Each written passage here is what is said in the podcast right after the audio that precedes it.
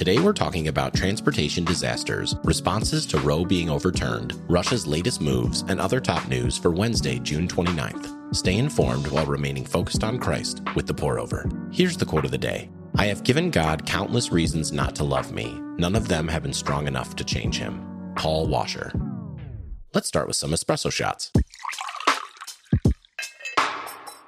Transportation tragedies littered headlines to start the week. An Amtrak train collided with a dump truck and derailed in Missouri on Monday, killing four people and injuring at least 150 more. Investigations are still underway to determine why the truck was on the tracks at an intersection locally known to be dangerous. The derailment came one day after three were killed and another three injured when an Amtrak struck a car at an unmarked crossing in Brentwood, California. In San Antonio, Texas, at least 50 people were discovered dead in and around a tractor trailer carrying over 100 people. With no sign of water or AC, the deaths appeared to be due to heat exhaustion. Three individuals have been detained in connection with what is believed to be a trafficking operation to smuggle migrants into the U.S. to work.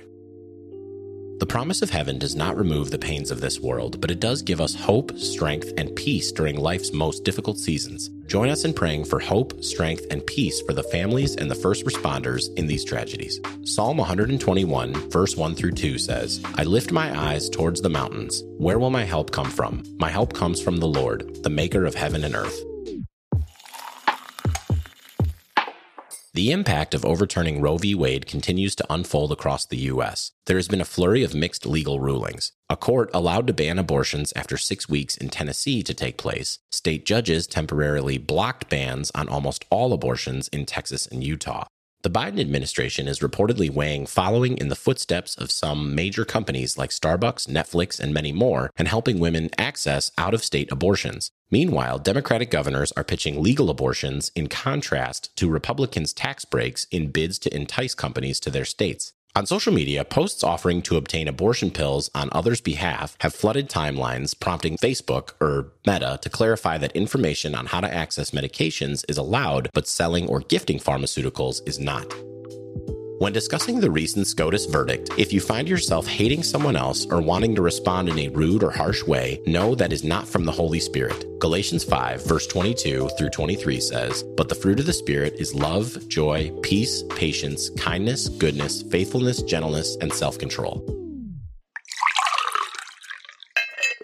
Russia is now issuing IOUs. After missing a bond payment deadline Sunday, Russia defaulted on international debt for the first time since 1918. Roughly 100 million owed in dollars and euros failed to reach investors after Western sanctions thwarted Russian access to global capital markets. The day after the default, Russian bombers hit a crowded shopping mall in the central Ukrainian city of Kremenchuk, killing at least 16 and wounding 60. The Biden administration announced plans to send missile defense systems to Ukraine and extension notices to U.S. troops in Poland, and NATO announced they'd update their high readiness troop presence from 40,000 to 300,000. Speaking of NATO, a new order of team t shirts might need to be placed soon. Turkey dropped its opposition to Finland and Sweden's membership, paving the way for them to join the alliance. It's easy to feel helpless as the situation in Europe drags on, but the Bible promises that prayer is powerful and effective. It causes things to happen that would not have happened otherwise. James 5, verse 16 says, The prayer of a righteous person is very powerful in its effect. This podcast is brought to you by Element.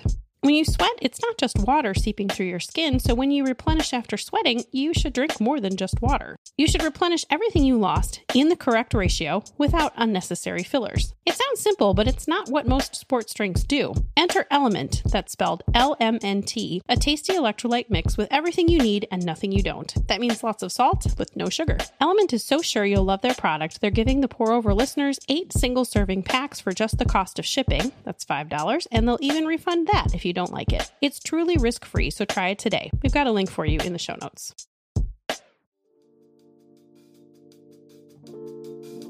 In other brews, here's a rapid round of updates. The Supreme Court sided with the former public high school football coach, Joseph Kennedy, for praying at the 50 yard line after games despite objections from the school district. The Supremes voted 6 to 3 to rule that Kennedy's prayers were a private matter and didn't signify the school's endorsement of Christianity.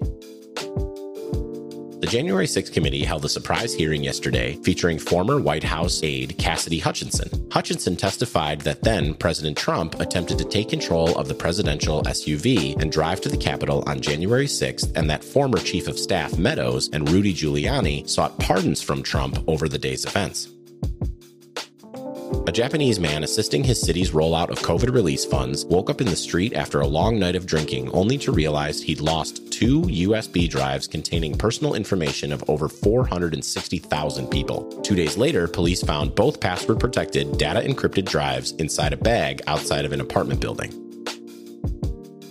It's primary season, and yesterday, voters in New York, Illinois, Colorado, and Oklahoma hit the polls. Illinois' redistricting meant that two sets of incumbent House representatives squared off, a political rarity, and billionaires' interest in the Illinois governor's mansion may set off the most expensive non presidential race in U.S. history. Ghislaine Maxwell, who once hung out with presidents, royals, and billionaires, was sentenced to 20 years in prison yesterday for trafficking underage girls for disgraced financier Jeffrey Epstein to abuse. The judge made special note that she was being punished for her own, quote, heinous and predatory crimes, not Epstein's, who died before standing trial. That's all we have for today. Thanks so much for listening. If you're listening on the Apple Podcast app, give us a five star rating and drop a review. If you're listening on Spotify, give us a follow and hit the notification bell to never miss an episode. We appreciate your support and hope you have a great day. We'll see you on Friday.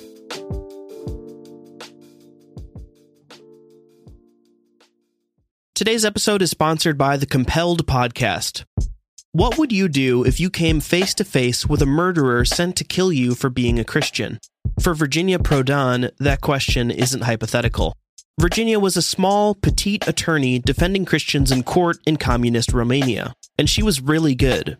So good, in fact, she caught the attention of the communist regime. One day, a tall, muscular man walked into her office, closed the door, and pulled out a gun. He barked, Shut up, sit down, I'm here to kill you. Virginia was face to face with a trained assassin. What happened next would surprise both of them. Listen to Virginia's entire story on the Compelled podcast. Virginia is on episode 31, which is titled He Came to Kill Me. Listen on your podcast app or at compelledpodcast.com. That's C O M P E L L E D podcast.com.